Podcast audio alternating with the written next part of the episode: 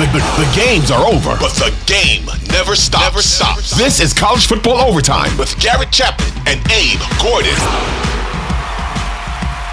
Abe, I do want to start in the Big Ten because Ohio State and Penn State played a defensive slugfest of a football game, one that you would not typically say is the, the, the nature between these two teams. They've had a couple of, of outcomes like this, but I don't think anything close to what we saw on Saturday.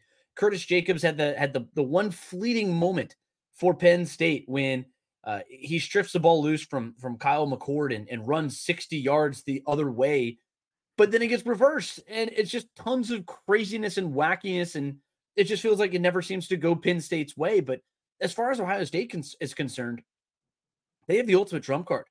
I, I know we talk about Brock Bowers down here in Georgia, but Marvin Harrison Jr., 11 catches, 162 yards, and a touchdown, or as you call him, 18. That's right, baby. That's 18. 50, 50% of Kyle McCord's passes went to number 18. And he showed why he's the biggest trump card on the sport. Yeah, I would have liked to have seen the game play out as you had, had referenced. If if that fumble and, and and recovery and return for a touchdown had stood and Penn State's got a two uh, possession lead on Ohio State. I would have liked to have seen that game play out. Uh, once it got called back, the game did kind of settle to about where I thought it would uh, be. Uh, obviously, if you watch this game, I, I, think Penn State probably the score. I, I mean, I, I, don't know. I thought Ohio State was much better uh, than Penn yeah. State after they mm-hmm. overturned that fumble, after that penalty.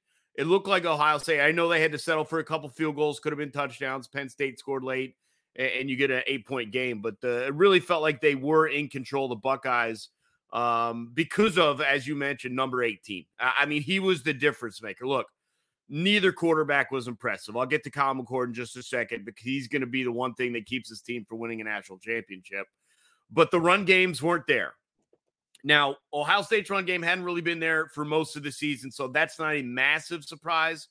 Penn State was the team that had to run the ball in this game if they were going to win. They were not able to do so. You're talking about 49 total yards. Obviously, you yeah. take the sack yardage into account there, but uh, Nick Singleton had 48. Kaytron Allen had 26. Uh, obviously, neither of them found the end zone. That was the big difference in the game for Penn State. Uh, it, it, you can't put that on Drew Allar's shoulders he's not ready for this sort of game yet. Uh, and that was one of the concerns coming in is and, and I'm not even talking about like Drew Allar with do you ever throw the ball deep, but j- just being in that moment, being in that game. He is a freshman.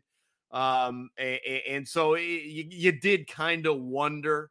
Um, and he did not rise to the occasion. And I'll be honest, yeah. and I was texting with you during the game, Garrett. Kyle McCord is a nightmare um, I know he goes 22 at 35. He he comes close to 300 yards. He's uh, there at 286 or so.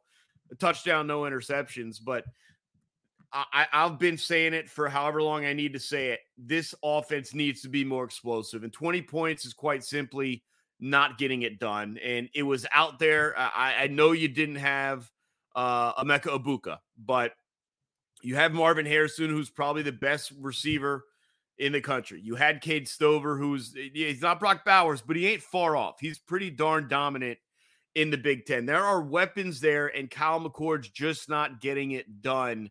And so when I looked at this game, for me, Garrett, I sat here and watched and watched and watched. And the whole game long, I'm like, I don't know how I see either of these teams beating Michigan. And, and, and it's maybe unfair to to view this game from that standpoint especially because Michigan has played who they have played. Mm-hmm. But that's kind of how I viewed this game, and it, and it played itself out. And that goes back to my opening point. I was not very impressed by anyone this weekend. And Ohio State, look, they got the big win at home. They were not impressive in this win. They showed me nothing that made me believe that they're going to beat Michigan, although there are some questions about Michigan who they face but I'll let you speak on to it more. I will say this: that Ohio State defense is for real. Yeah, no, the, the both defenses are very good, and and I, I don't I don't I don't necessarily completely agree with your, your sentiment that they didn't impress. Uh, they did what they needed to do to get a win, a hard fought win against a really good Penn State team, Definitely. a Penn State team that I think was probably just as good as this Ohio State team was. And and look, at the end of the day, whenever you get into a fist fight, you just do what you got to do to get through it and you win. And if you win and come out on the other side, who cares? You know, like it's it's not this isn't a team that has to win pretty. Ohio State doesn't have to win pretty. Ohio State just has to win. Okay?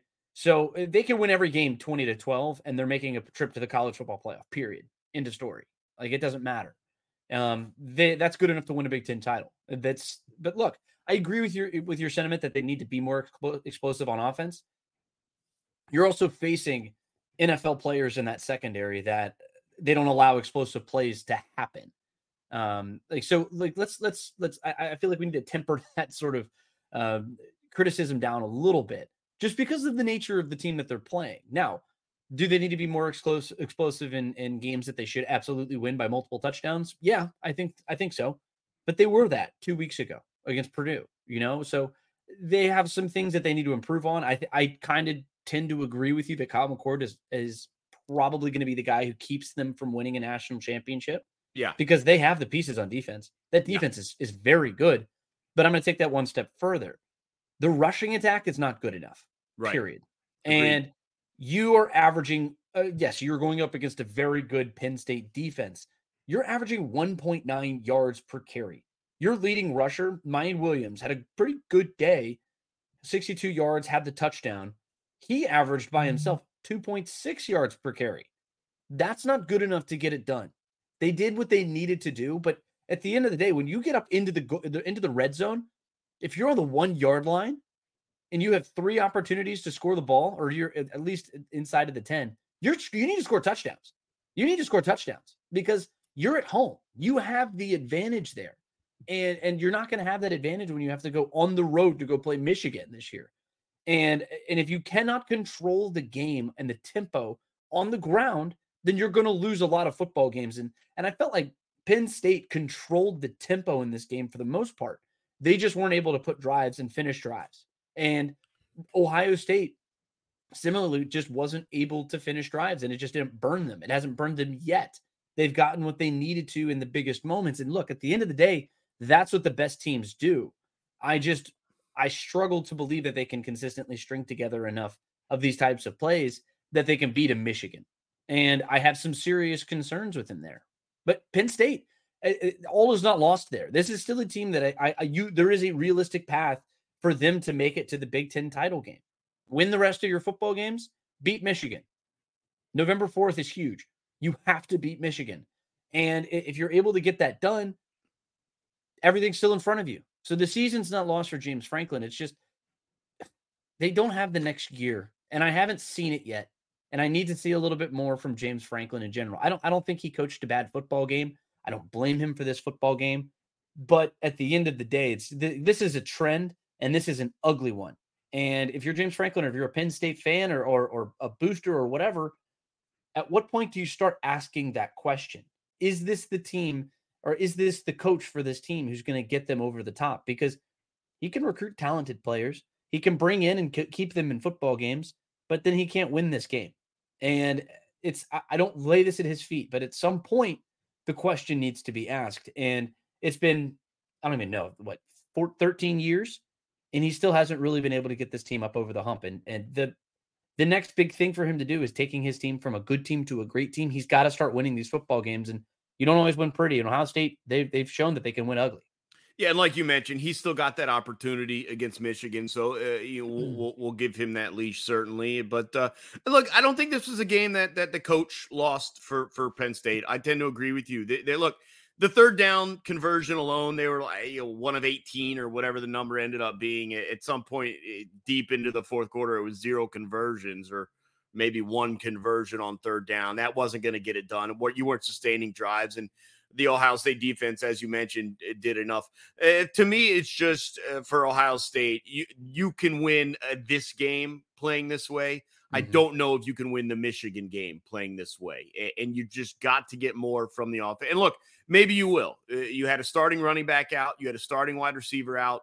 Maybe when you are healthy, if you are healthy, it is the college football season. Uh, teams are rarely bringing no everyone into that game. Yeah. So Um, maybe they look better, but man, it just uh, further disappointment for Kyle McCord. And, and I talked about it leading into this game, and it did shine through. I, I actually thought they had in position to really impress score wise, and because they settled for field goals or or uh, weren't able to get it done in the red zone, it, it, just the score just wasn't quite there. But they were in control of the game uh, from from that fumble that was overturned onward. They were in control of the game.